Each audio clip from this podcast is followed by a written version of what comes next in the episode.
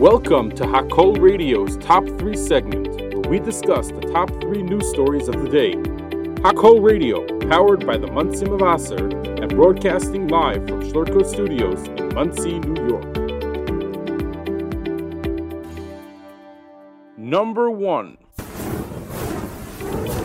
Tennessee Republican Representative Andy Ogles introduced articles of impeachment on Monday, June 12th, against President Joe Biden and Vice President Kamala Harris. Ogles' articles accuse Biden of having, quote, weaponized the presidency, both in his tenure as president and vice president, to, quote, shield the business and influence peddling schemes of his family from congressional oversight and public accountability. Additionally, the articles accuse Biden of acting in a manner contrary to the public trust and subversive of constitutional government to the great, to the great prejudice of the cause of law and justice and to the manifest injury of the people of the United States with his handling of the southern border crisis. Ogles' effort will likely face an uphill climb in the House, where a small minority of Republicans have pushed for Biden's impeachment. Harris's impeachment articles take aim at her track record as vice president as well as her handling of the southern border crisis accusing the vice president of having, quote, extraordinary incompetence in the execution of her duties and responsibilities, and an indifference to American suffering as a result of America's ongoing southern border crisis.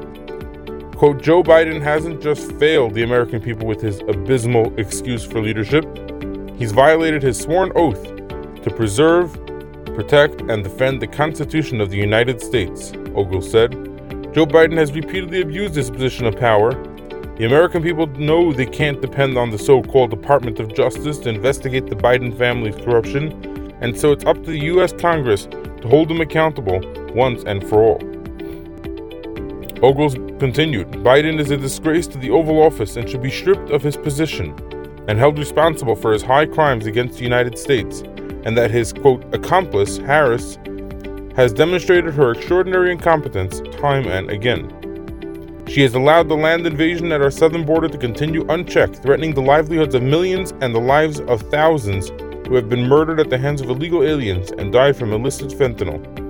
Specifically, Biden's articles accuse him of having failed to comply with congressional requests for information and documentation, violating a personal commitment to transparency.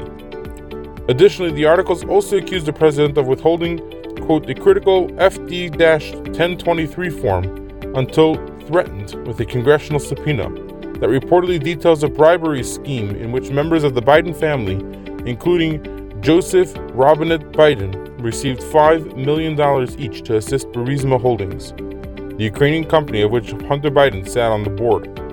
In her impeachment articles, Harris is accused of having, quote, consistently refused to visit the southern border to ascertain the root causes of the ongoing crisis aside from a single trip hundreds of miles away from the epicenter of the migrant crisis. In permitting an invasion of illegal aliens and illicit drugs into the United States, as well as facilitating the extenuation of a major humanitarian crisis, Vice President Kamala Harris has directly betrayed the public trust of the United States to the manifest injury of the people of the United States, the articles read. Ogles' impeachment articles come as Biden faces a special counsel investigation into his handling of classified documents after leaving the vice presidency in 2017. Number 2. Israel's National Drone Project launched an air taxi test this week, marking the first use of such technology in the Jewish state. The initiative is meant to prepare the airspace for autonomous electric drones capable of carrying passengers and cargo. In partnership with Israel's Transportation Ministry, the Israel Innovation Authority, and the Civil Aviation Authority, the initiative is meant to prepare the airspace for autonomous electric drones capable of carrying passengers and cargo with the intention of allevi- alleviating traffic congestion on roads. It involved 11 drone companies that intend to operate vertical takeoffs and landing aircraft, aircraft with notable results achieved by Kando Drones, Israel Air, and Downwind. The second phase of the experiment, which began in January, involved an investment of around $60 million to develop drone infrastructure over the next two years. The National Drone Project also plans to activate dozens of drones one week per month in managed airspace. For their part, Dronery and the Israeli company AIR conducted test flights with autonomous drones capable of carrying two passengers. These flights took place at the Caesarea heliport and in southern Israel. Both companies are seeking an aviation license for their drones from the Federal Aviation Administration in the USA. Similar trials are planned for the 2024 Paris Olympics and 2025 Chicago Olympics by American Airlines and Archer Aviation. According to the National Drone Project, over 19,000 sorties have been flown in the past three years, and over the next two years, companies will continue to conduct weekly flights. Israel is one of the global leaders in this field, and today's experiment is an important milestone in the National Drone Initiative, which gained international acclaim, said IAA Director General Dror Bin. Number 3. In a surprising development, Keechant Sewell, the police commissioner of the New York City Police Department, the NYPD, has announced her resignation after serving for nearly a year and a half. Sewell's decision to step down was revealed on Monday, June 12th, marking the end of her tenure at the helm of one of the nation's largest police forces, according to sources familiar with the matter.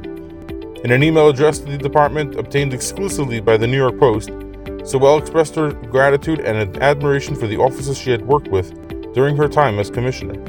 She acknowledged the immense challenges and triumphs they faced together, emphasizing their compassion, heroism, and selflessness in the line of duty. The email read, quote, Since I joined you almost a year and a half ago, we have faced tremendous tragedy, challenges, and triumphs together.